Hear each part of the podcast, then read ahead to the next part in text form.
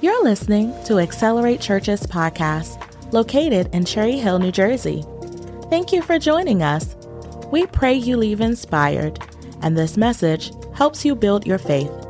We hope you enjoy this word from our lead pastor, Ernest Grant II. So, listen, I get to do a lot of cool things as, as, a pastor. But I would tell you that one of my favorite things to be, to do pastor, is to officiate wedding ceremonies.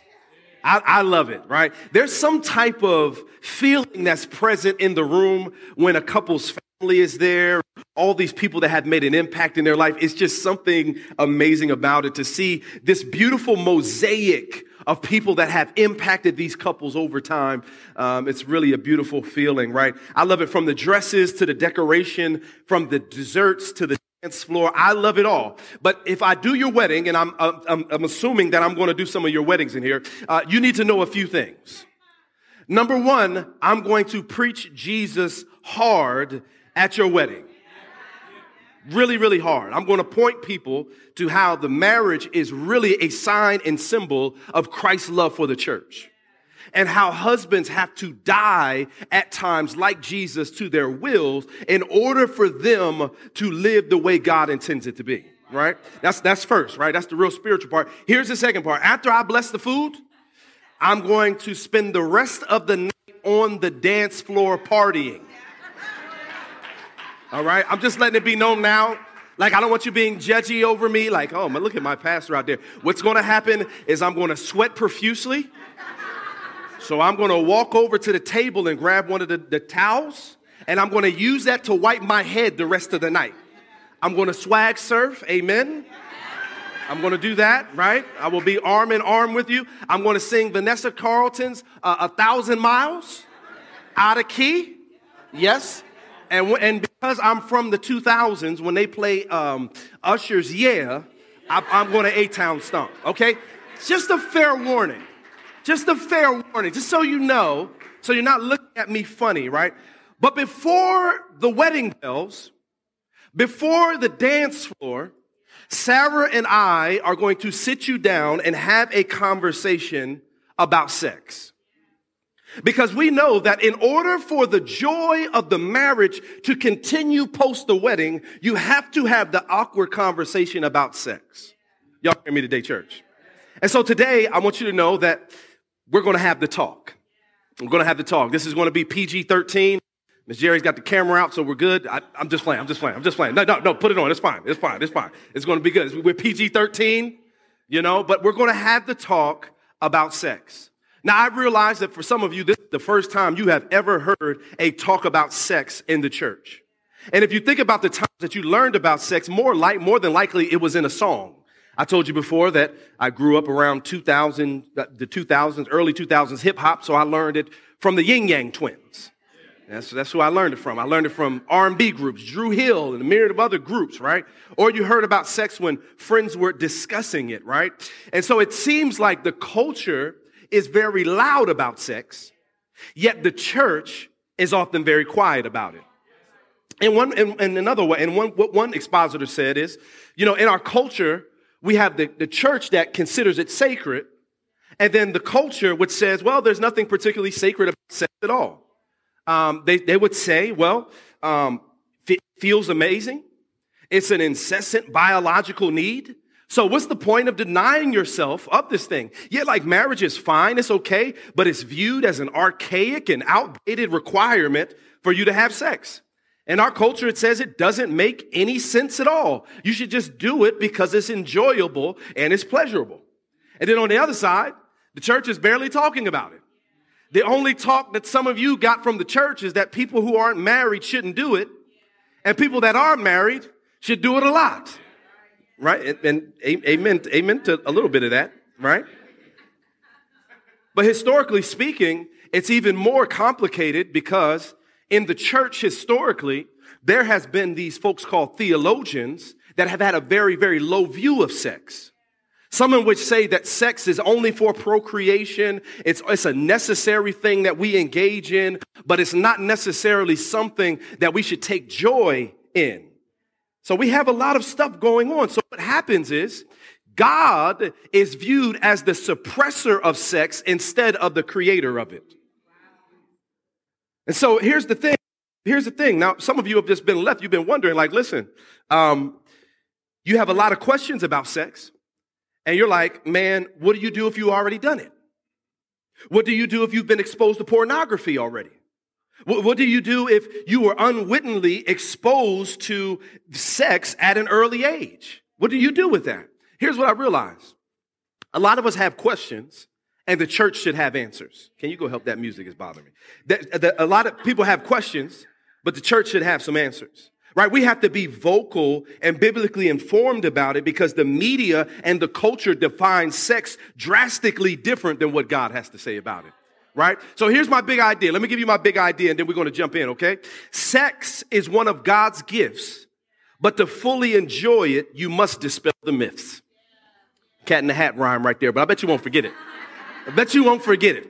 You're going to hear that thing 75 times throughout this sermon. Point one sex is one of God's gifts. Let's say it together so it sticks with you. One, two, three, read.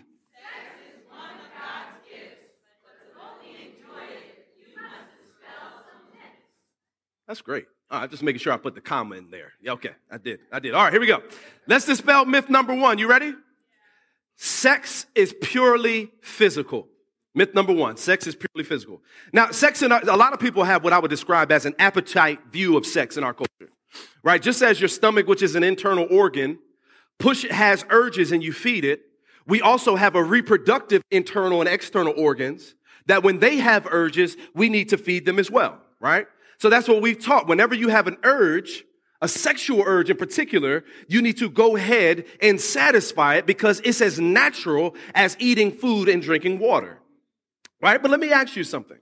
If it's just physical, why is it that many of people's biggest regrets in life in life revolve around sex? If it's just a physical, if it's just a physical expression, why is it so hard for people that have been sexually assaulted to shake off the effects of it? How come your parents divorced after an infidelity? How come, how come it can be so traumatic and physiologically and psychologically traumatic to, to, to be taken advantage of as a young child? Right? Like, like, why is that? And so this young lady that has a bunch of dreams in chapter three, verse one through five, but once she gets to chapter or verse six, she says, do not awaken love before the appropriate time. Why? Because she knows that this is much more than a physical thing. Because none of those things I mentioned would be true if it was purely physical, right? And so what sex is designed by God is this. Sex is designed by God for procreation. I've told you that. Protection so that you have a healthy place to, to funnel your urges through, which is the marital bedroom. It's also created, I said pleasure already. Did I say pleasure? It, it, it is, it is, uh, let me say that. It's for pleasure. There, are, uh, there are part of your anatomy is, is so that you can experience the height and the joy and the, and the love making moment, right? So sex in many ways is God answering our call or our desire for companionship, intimacy, and to be fully known by our spouses. But sometimes we push for sex when we really want intimacy, right? We want sex because we think it'll make us help, it'll help us be fully known, but we really just need to be fully known and loved by other people, oftentimes, right? So number one, sex is not purely physical. Here's the second one. Sex is not casual. Sex is not casual, right? Right, right. You can have consensual sex. This is what our culture says. You can have consensual sex without the commitment or exclusivity. You, we live in what we could describe as a hookup culture right now, don't we? Well, all you need is a willing partner. Like, oh, you want to do this? I want to do. Oh, cool. Well, we should be all right. Right? We, we do that. It's no big be- it's no big deal. You enjoy the moment. It's just, it's just something you do. But let me approach this before I get to the biblical sense. Let me approach this neurologically. Can I do that? Because I know I have some really super duper smart people in the. Let's talk about this neurologically. There is a book that was not written by a uh, theologian, but it was actually written by a psychologist, and it's called Hooked. Hooked. And what the author suggests in this book is that when you have sex with multiple partners, you begin to mold your brain in such a way that it accepts this pattern as normal and severely damages your ability to bond in a committed relationship. Does that make sense? So, in other words, you make dysfunction a regular pattern in your life and wonder why you have a, long, a hard time committing to someone long term. And so what happens is when you have sex is very similar to birth because it produces a new reality and cannot be un- undone. Are y'all with me? And so the reason that God wants to protect you from this is not because sex is bad, but because he knows that sex is so good, in the words of Tim Keller, right? He knows that it's so good that he's trying to protect you from harming yourself. Here's why. Because he knows that there's not a condom big enough to protect your soul from what will happen when you begin having sex outside of the marriage. And one of the examples of this is somebody would say, well, pastor, that sound, what, what happens is, I, what I've been taught is you have these things called soul ties. Have these soul ties where each time you have sex with a partner, you take a little piece of them and you carry it around with you. But let me just tell you, that's not biblical. let, me, let me just help somebody. Uh, soul ties are not biblical. If you're in Christ, your soul is only tied to Jesus. Let me help somebody. Let me, let me help somebody. First, for my theologians, 1 Corinthians 6 16 talks about how your body is united, not your soul united to others. Right? But what ends up happening is what we call soul ties is actually like these marriage type of feelings that happen when you have sex with somebody that's not your spouse because you begin to develop this sense of jealousy and you begin to develop this sense of like feeling like obligated that that person has to respond to you and talk to you. What happens is you get marital ties when you have sex outside of that, but you don't have the legal covenant. What happened was you entered into a contract in that moment where the agreement was that we would be mutually beneficial for each other. And then after it was over, you were expecting covenant benefits. When in actuality, a covenant is something that doesn't, is not broken. It's like love and law. Are y'all hearing me today? So in other words, when you get married, you're getting covenant where this person is agreeing to be with you and to be one with you. But when you sell yourself short and have sex with someone that's not your spouse, you expect covenant benefits when you're only getting contract philosophy. Are y'all with me today, church? So what I'm saying is, is that there is no, there are no soul ties but it can feel like you're experiencing marital ties when you do that. Are you, are y'all with me? Here's the third one. Here's the third one. Myth number three, sex is the best part of life. Myth number three. Some of us right now are not having sex because we're trying to live for Jesus and we think that we are missing out because sex is supposed to be the very most important thing in life, right? But I want you to know this, that if you looked at Matthew 19, 9, Jesus is talking about the kingdom of God, which is him expanding his rule and reign and authority over all the world. And he talks about how there's this group of people that are in the family of God called eunuchs. Eunuchs are people who didn't marry or are not married and are therefore are not having sex. But he's saying that they are considered, um, they, they, they use their energies to exclusively serve God and his kingdom. So what he's saying here is that ultimately the greatest joy we can have in life is being a part of God's family, not having sex. Because sex is temporary. Marriage is temporary. These are not eternal realities. They only point to a great eternal reality. So marriage points to how Jesus will pursue after you, love you, uh, chase after you, and, and can, is considerate of you. Sex points to the joy that we're going to have in that, in that moment when we meet him in eternity or when he changes your life around. These are not the greatest joys in life. The greatest joy in life is knowing that your eternal destiny is settled because of what Jesus did on the cross of Calvary. Somebody needs to know that today. So so those are your, those are your three myths. Let's jump in now. Can we do that? Can we jump in that? All right. So we've been in a series in this little small book called the Song of Songs or the Song of Solomon, right? Uh, it's been a lot of fun. This is a love story or a duet between two couples.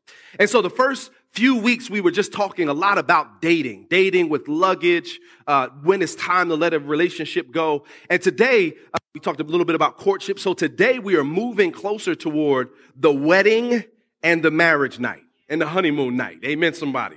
And so what we see is in chapter 6 through 11, what we get a glimpse of is the wedding day. I'm not going to read it because it's a really long chapter and I'm trying to uh, make my way through it. Uh, but, but it's really, really beautiful. The first thing that happens is meet Solomon, and Solomon has 60 groomsmen. Shout out to that. That's a big wedding, somebody, right? And, and, and his wife was like, yo, who is that? You know, coming up, I see the cloud or the pillar of smoke. And the pillar of smoke in, in chapter 3, verses 6 through 11, is, is representative of how the children of Israel were led by God through a pillar of smoke in the book of Exodus. And it's a sign to how God is going to lead them through this marriage time. Are y'all with me? And so, and so they have this wedding. Solomon pulls up in his limo right? He's got his limo. It's adorned in precious wood and gold and silver. And then his mother is there. His mother takes the crown off of her head and puts it on the head of her son. It's a beautiful moment, right? And I think it's especially beautiful with, with moms. Moms, I love you. Like I love you. And it's, I know it's some, sometimes very difficult for you to take the back seat, particularly when it comes to you're giving your sons away, right? But let me just tell you, it's important. He's grown. He, he's grown. He's grown now, right? Now, now you uh, you played a vital role in raising that boy, giving him wisdom, putting him through school, and doing a myriad of things. But if you continue to offer unsolicited advice, it might hurt your relationship with him and others. Right?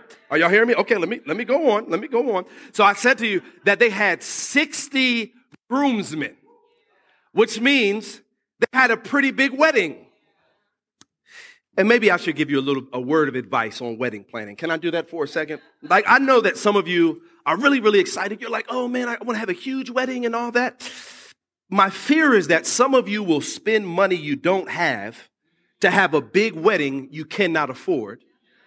And then put a lot of strain on your marriage later because of a poor decision that you made in your engagement. Are y'all with me? See, the wedding industry tells you that you need pricier flowers and you need fancier cakes and you need a brand name dress and you need more guests and you need a late night food truck. I, I, I hear that. And if you, if you had the money to do that and you think that's good stewardship, okay, not, not knocking that at all. But I just want to encourage you towards simplicity because wedding planning is stressful is hard and it will put a huge strain on you during a time when you're really supposed to be spending more energy into your wedding and your marriage rather. See, what I find is a lot of people want the, want the, the big wedding and all that. And again, I'm not knocking that, but they end up in big debt. And then when the, when that bill needs to be paid every month, they find that their wedding or their marriage has a lot more stress on it than necessary. And so what I'm saying is in this season, maybe it might be wise and prudent to put energies in your marriage, purchasing your home, and preparing for life post our I do's. All the, all the women in look, looking at me like, you sinning. You are a sinner, pastor. You are a sinner. I'm not, I'm trying to help somebody. I, am trying to help somebody. I, I have heard of couples that have gotten divorced before they even paid their marital debt off, their wedding debt off. I'm just encouraging you. It's nothing wrong with going to the justice of peace and doing something later.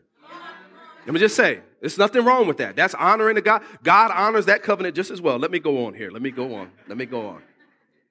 So after, so, so verses chapter three, verse six through 11, they had all this restraint. And now we get to chapter four. This is when we're going to have the talk. Is that all right? Can we, can we do that talk now? All right. If this is too much, uh, again, the email is jseaborn at acceleratechurch.tv. Just send it on through. So after the wedding, months and months of restraint, the couple finally makes it to the bedroom. I mean, he's got the, he's got the rose petals on the bed. He's got the soft music playing. They are excited to come together for the first time. I'm assuming they're both nervous. And this is what he says in chapter 4, verse 1. He says, How beautiful are you, my darling? How beautiful are you, my darling? So he starts at her head. I want you to notice that her veil is still on, so she's still dressed. And he starts to, he starts to compliment her. He says, Baby, your eyes are beautiful and radiant. He said, They captivate me. He says in the second verse of, he says in the second half of verse one, he says, your hair is like a flock of goats descending from Mount Gilead. Boy, this man got game. this man know how to talk. What he's saying is, in that time, Hebrew women normally wore their hair in a bun. So he's saying that you took out the bun and you let it down and your hair just fell so beautifully, right? He said, here's verse two. I love this is my favorite part. He says, Your teeth are like flocks of sheep, and each of them has their own twin.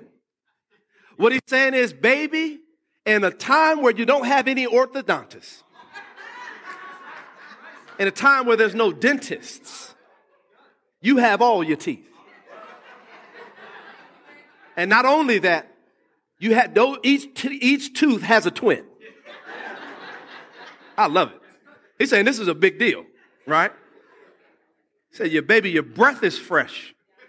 Your teeth are all there. He says, I, I, love your lips and your cheeks, the ones on your face, you sinners. Uh, your eyebrows. eyebrows. And he continues, he says, Your neck, he's making it down to her neck. He says, Your, your neck, girl, it's like the Tower of David. what he's saying is, the Tower of David was one of the most noble and beautiful places in all of Jerusalem. And so what he's saying is, baby, you are elegant and you are beautiful. So this is what I want you to notice, married couples. Here's what I want you to see. Before sex ever becomes physical, it should start being emotional. He's staring at her. He, she still has her veil on. Think about how intimate it, this is. He says that he says in her eyes, in his eyes, that she's flawless. Now, is he, is he flattering her? Is he exaggerating? No, no, I think he's trying to help her see herself in the way that she, that he sees her. Right? A lot of times, a lot of times we, a lot of times I know about young ladies is, are they, they struggle with insecurities. They struggle with how they look and, and things like that. But what he's saying is, baby, eyes, you are beautiful. You are, you are amazing. Here's point number one. In marriage, point number one, in marriage, there must be emotional intimacy before there's physical intimacy. I want you to see heavy on the in a marriage. In a, in a marriage, okay?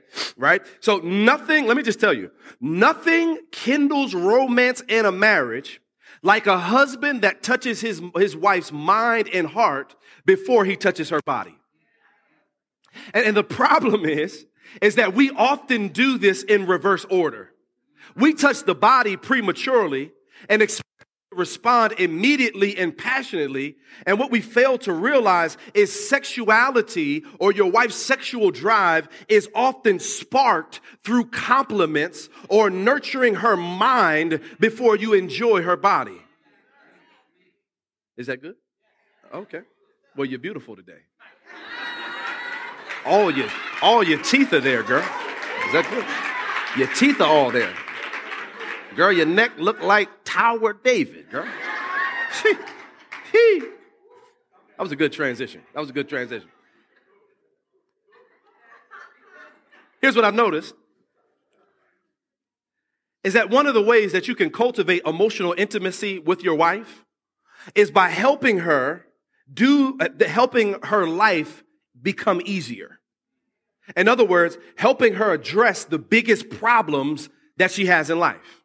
Right, let me let you into the Grant household real quick. It's PG. Y'all, y'all can know about this. And so my, my, my wife and I have a morning routine.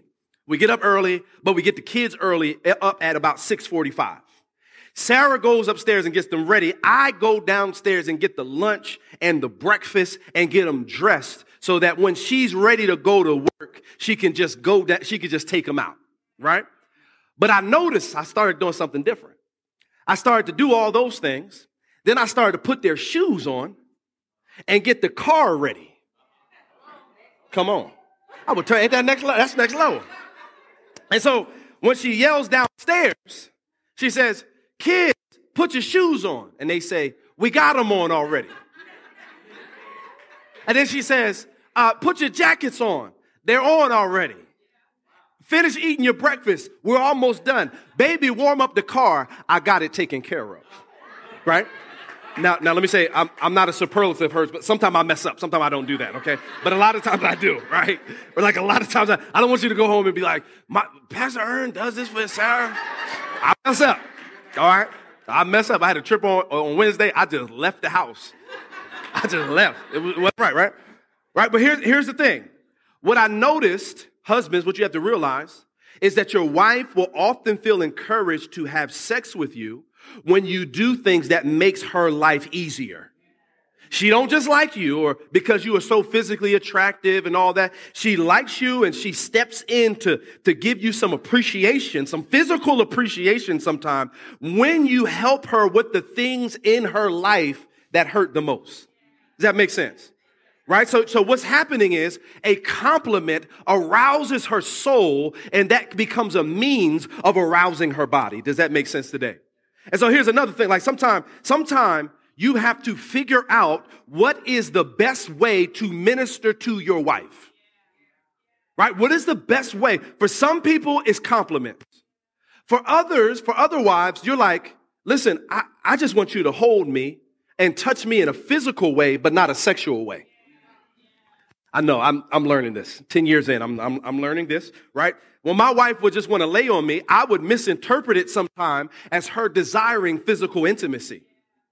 But it wasn't her wanting physical intimacy as it was, is she just wanted to be, she wanted to be made whole and feel the touch. That was a game changer for us.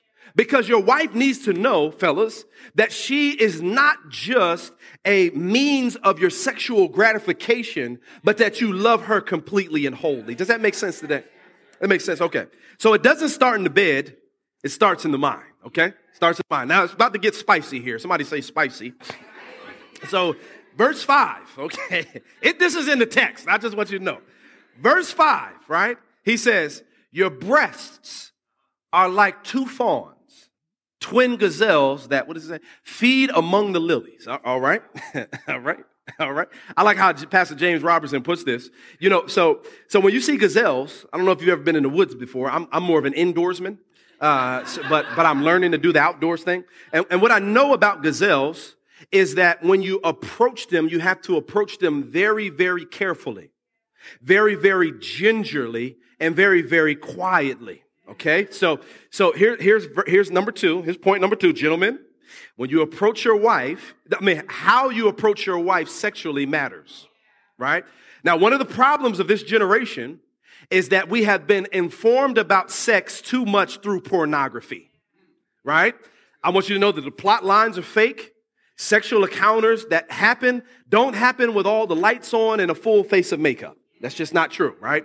I can tell you a lot of things about pornography that about why you need to stop doing that if you're watching it. Number one, it makes you view your wife or other uh, the opposite sex as a uh, uh, uh as as a group of body parts. They become a commodity. It destroys your intimacy with your wife. And what it ultimately does is it will have you thinking that your, however you relieve yourself is the means of satisfaction other than your spouse. Okay. Now, um, let me just go on here, right? So it doesn't happen. How you approach your wife really, really matters, right? Now, just think about it. It's not that our wives don't want to have sex with us, but it's that they've been dealing with complainative coworkers all day. They've been dealing and taking care of children all day, watching Peppa Pig and, and doing all type of things cleaning up the house multiple times. So when she doesn't, when she, when you come home, she doesn't want you being all rough with her from the gate. Now, because she is not just a means of satisfying our sat, uh, satisfying our pornographic fantasies, right? Now, now some of your wives are different. They enjoy um, the more the more rough approach. Okay, and if that's the case, good take them to counseling and get them. No, I'm just playing. Just playing. Just playing. Just playing. Just playing. Just playing. Right? All of our, our wives are different. Our wives are different. Maybe your wife wants to be ran up on like a lion. Maybe, maybe, maybe that's your thing, right? maybe that, maybe that's your thing, right? There's a lot of different things I can say, but I'll keep it very PG. I'll say now. Now, what, what might happen is as you move forward, she might want more of an aggressive touch, right? But you have to be careful how you approach your wife. All right, let me let me say this because I, I, preached 57 minutes last week and it was awful. And so let me. I'm trying to. I'm trying to narrow. I'm trying to bring that, bring the plane down. Let, let, me just talk about like some of you are going to go on your honeymoon and you've been holding out on sex and all that type of thing. Uh, for some of us, your honeymoon sex is going to be amazing. For others of you, your sex on a honeymoon is going to be painful, it's going to be weird, and it's going to feel really, really uncomfortable. And let me just say that either of those is fine, right? Maybe I don't like the way my man Solomon is talking in this verse, like he's talking about climbing the mountains of Gilead and all that. He's anticipating that it's going to be a great night. But, but what can happen is everybody's marital night or honeymoon night is not the same. And that's okay because you will learn your spouse's body over time. Does that make sense? Like your drives are different. Usually the men's drives is a little bit more. Um, but what I want to encourage you is this, is one of the most important things you can do in the scripture is have sex with your spouse. In many ways, having sex becomes like a spiritual discipline. Because it says in 1 Corinthians 6 that Paul encourages married couples not to stay apart too long. Why? Because Satan may come in and tempt them. So, in other words, like you have to discipline yourself to have sex with your spouse through hard times for a few reasons. Number one, he doesn't want you to be enticed by that coworker. He doesn't want you to feel the lure of pornography. And what Satan tries to do is because he knows that sex is how people deepen relationships or how married couple deepen relationships, he wants you to do whatever he can in order for that to be disrupted. Does that make sense today, church? All right, so there's got here's here's the last one. Here's the last one, and the, and the band can play. Here's the last one. The joy of sex is inexhaustible. The joy of sex is inexhaustible. Somebody said, "Oh my, I love that." You're gonna love this point. Then you're gonna love this point. Now, now Solomon, remember, he has a green thumb. So this dude built forests, right? And a good portion of his, and what he did was he built forests and gardens in Jerusalem. This dude was a botanist. And what he does in these sets of verses is he describes his wife's body as a garden in the middle of a desert, right? So what he's saying is, wife, you are a dream garden. I love your body. In other words, what he's saying is, I want to discover it over the course of a lifetime. And I would just encourage you, men, women, like here's the thing. If you if sex becomes boring, it's because you are not seeing it as a lifetime pursuit to deepen your relationship and to understand the different nuances that can happen when you discover each other. Does that make sense? He's saying that, baby, your body is the source of immense joy. He's like, it's bringing me joy and excitement. Few months ago, I think it was about two years ago at this point, uh, my wife and I uh, went to the National Museum of African American History in DC. It was really, really amazing. It's so, I think it's like three or four floors.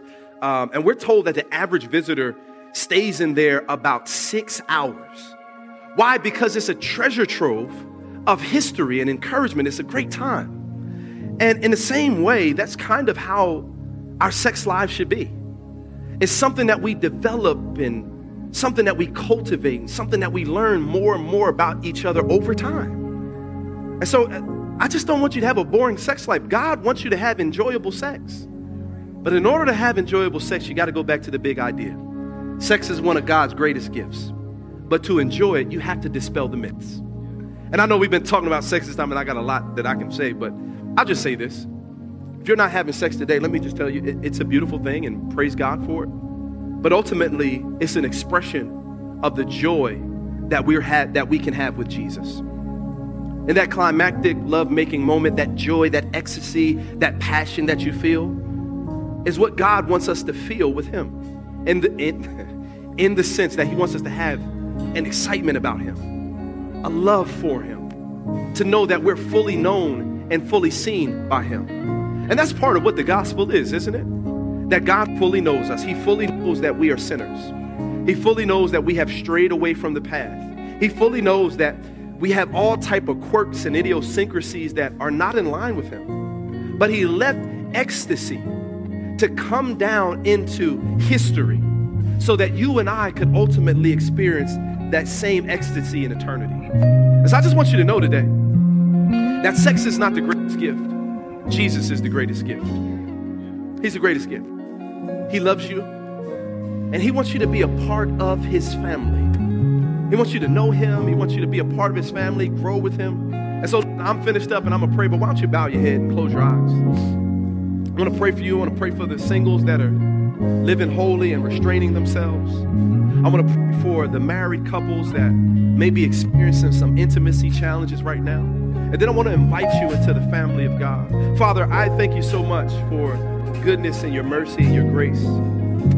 Thank you that you love us with a never stopping, never giving up, always and forever love. Lord, I thank you for my singles in this place that are restraining themselves from sex because they simply want to honor you. They want to live for you, Jesus. They, they, they want to do things that are pleasing for you. I pray that you would strengthen them, encourage them, remind them of the love you have for them, and that even in this, even in the restraint, that you're getting the glory from it. Lord, I pray for the married couples in the place that are experiencing a bunch of intimacy challenges right now, that are struggling, Lord, for various reasons, Lord. I pray that you would help them enjoy one another.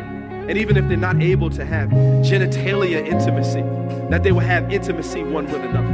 And so, Lord, we thank you so much for them because we know that you have a plan, and ultimately, this points to a bunch of joy. And while your heads are bowed and while your eyes are closed, I just want to offer an invitation to anybody in here right now. Anybody that's far away from God and you're like, yo, I need that Jesus. I need this community of people. I need to be, I, I need to stop doing this thing on my own. And I need to connect with Jesus and learn more about him because I'm struggling by myself. If that's you today, I just want to encourage you to drop your hand in the air. I promise you, we won't embarrass you.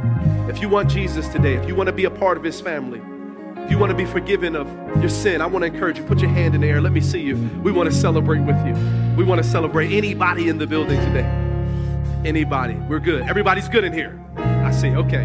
All right. So, Father, we thank you so much for your love, your kindness, your graciousness to us. We pray that you will be with us in the rest of our gathering. In Jesus' name, everybody that agree with that say, Amen. Amen. Come on. Can we put our hands together for Jesus?